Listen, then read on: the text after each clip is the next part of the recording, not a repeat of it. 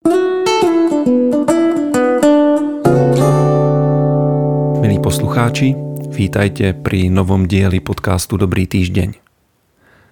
Dnes sa už po tretíkrát budeme rozprávať na tému Cesta lásky. Je to cesta, na ktorú nás volá Boh. Podľa slova Apoštola Pavla ide o tzv. vyššiu cestu. Je to ten najlepší spôsob, ako môžeme čokoľvek robiť. Ten najlepší prístup k medziludským vzťahom a k riešení akýchkoľvek problémov – Božia láska je tou hlavnou a základnou motiváciou, ktorá viedla stvoriteľa k dielu spásy, k záchrane padlého ľudského rodu.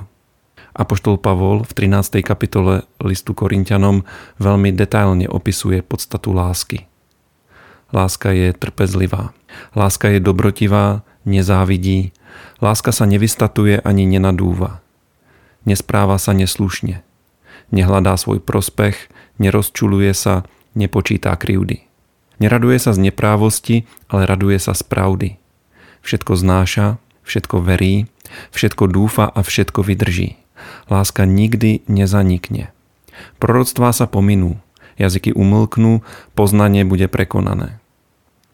Keď si čítame tieto slova, môžu nám pripadať ako nedosiahnutelný cieľ, ako ideál, ku ktorému sa nikdy ani len nepriblížime. Tento isto úprimný pocit je však nesprávny. Písmo nehovorí o ľudskej láske, ktorá je nedokonalá a poznačená pádom našich prapredkov do hriechu. Láska, tá Božia láska agape, ktorú tu Pavol spomína, nevychádza z našej ľudskej prirodzenosti. Je to láska, ktorou nás miluje nebeský Otec. Ide o lásku, ktorú nám prejavil v Kristovi, o lásku, ktorá je vyliata v našich srdciach skrze Ducha Svetého, ktorý nám bol daný ako o tom hovorí 5. kapitola listu Rímanom. Túto lásku v sebe majú všetci znovuzrodení kresťania. Všetci, ktorí prijali Krista a vyznali ho ako svojho pána a záchrancu a vo svojom srdci veria v jeho vzkriesenie z mŕtvych. Na to, aby sme v tejto láske začali chodiť a začali ju prejavovať, jednoducho potrebujeme uveriť, že ju už v sebe máme.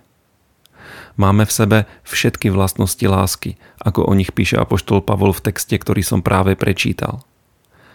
Dnes by som sa chcel zamerať na jednu špecifickú vlastnosť tohto Božieho druhu lásky. Čítali sme, že láska nepočítá krivdy. Toto je veľmi dôležitá vlastnosť lásky a tiež veľmi strategická, čo si o chvíľu vysvetlíme. Spomenutý výraz láska nepočítá krivdy býva niekedy prekladaný ako láska nemyslí na zlé, čo však celkom nevystihuje podstatu pôvodného greckého textu nami preberanej pasáže. Ide o schopnosť človeka chodiaceho v láske vyrovnať sa s príkoriami, ktoré sa mu dejú. Poznáme to hádam všetci. Každému z nás už niekto ublížil. Všetci sa niekedy stretli s urážkou, Niektorí ľudia sú dlhodobo vystavení vplyvu ľudí, ktorí im robia zle. Kľúčová otázka je to, čo to s nimi robí. Niektorí ľudia tiše trpia a upadajú do depresí. V iných rastie horkosť, niektorí vybuchnú a idú do tvrdého stretu s človekom, ktorý im robí zle. Iba veľmi málo ľudí je osobnostne tak silných, že danú situáciu dokážu v pokoji a pritom asertívne vyriešiť. Všetky tie horkosti, neodpustenia a konflikty, ktoré takto vznikajú, a týka sa to aj cirkvy alebo kresťanských rodín, dávajú miesto diablovi, aby mohol škodiť našim životom. A aj pre tieto situácie existuje ona spomenutá lepšia cesta. Cesta Božej lásky agape. Čítali sme o zvláštnej, povedal by som, super schopnosti lásky, že láska nepočítá krivdy. Láska dokáže krivdu nadprirodzene zniesť. Dokáže sa neuraziť a dokáže odpúšťať. Vie, že my milujeme preto, že Boh prvý miloval nás a svoju lásku nám viac než dostatočne dokázal. Keď chodíme v takejto Božej láske, uchránime sa mnohých útrap. Schopnosť nepočítať krivdy a milovať druhých láskou Kristovou je strategicky dôležitá. Nedáva totiž diablovi miesto v našom živote – Vieme milovať aj nedokonalých ľudí, ľudí, ktorí nám občas ublížia a my nezahorkneme. Nezačneme ich nenávidieť, naša komunikácia sa nezablokuje a my im budeme schopní s láskou vysvetliť, že niečo voči nám robia zle. Priatelia, ak stále myslíme na to, ako nám niekto ublížil a pekne mu to rátame, potom nechodíme v láske. Život nám prinesie veľa, dokonca veľmi veľa kríut. Doma, v robote, v škole aj v zbore. Niekedy sa ale správame ako deti. Všimli ste si, že deti si navzájom nič nedarujú. Hneď sa chcú pomstiť.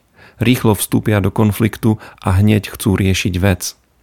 Do istej miery je to pre človeka prirodzené správanie, ale cesta lásky nás ho vie odnaučiť. Biblický učiteľ Kenneth Hagen vo svojej knihe Láska cesta k víťazstvu odporúča nasledujúce kroky. Niekedy je lepšie zahríznúť si do jazyka a zniesť urážku. Pozbuzuje nás, aby sme sa snažili vidieť ľudí vždy v tom najlepšom svetle. Odporúča nám nikdy sa nepomstiť ani len myšlienkou. Veľakrát mu rôzni ľudia hovorili, prečo si niečo nechá ľúbiť, prečo toleruje správanie niektorých ľudí.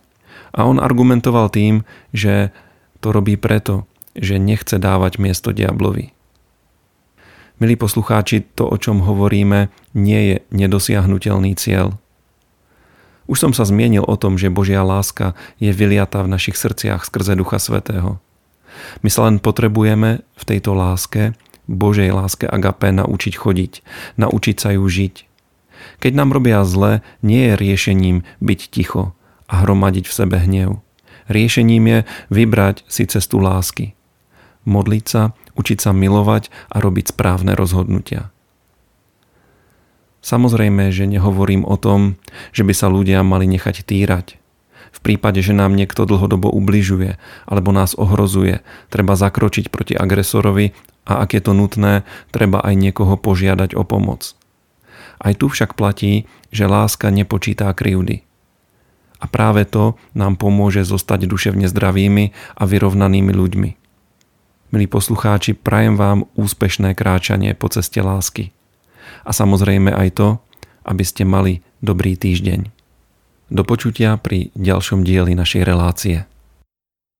Ak sa vám naša relácia páči, prosím, zdieľajte nás na svojich sociálnych sieťach, odoberajte nás, povedzte o nás svojim priateľom, modlite sa za nás a môžete nám napísať svoje podnety na e-mailovú adresu brezno.milost.sk prípadne nás môžete aj finančne podporiť na číslo účtu, ktoré je uvedené v popisku tejto relácie.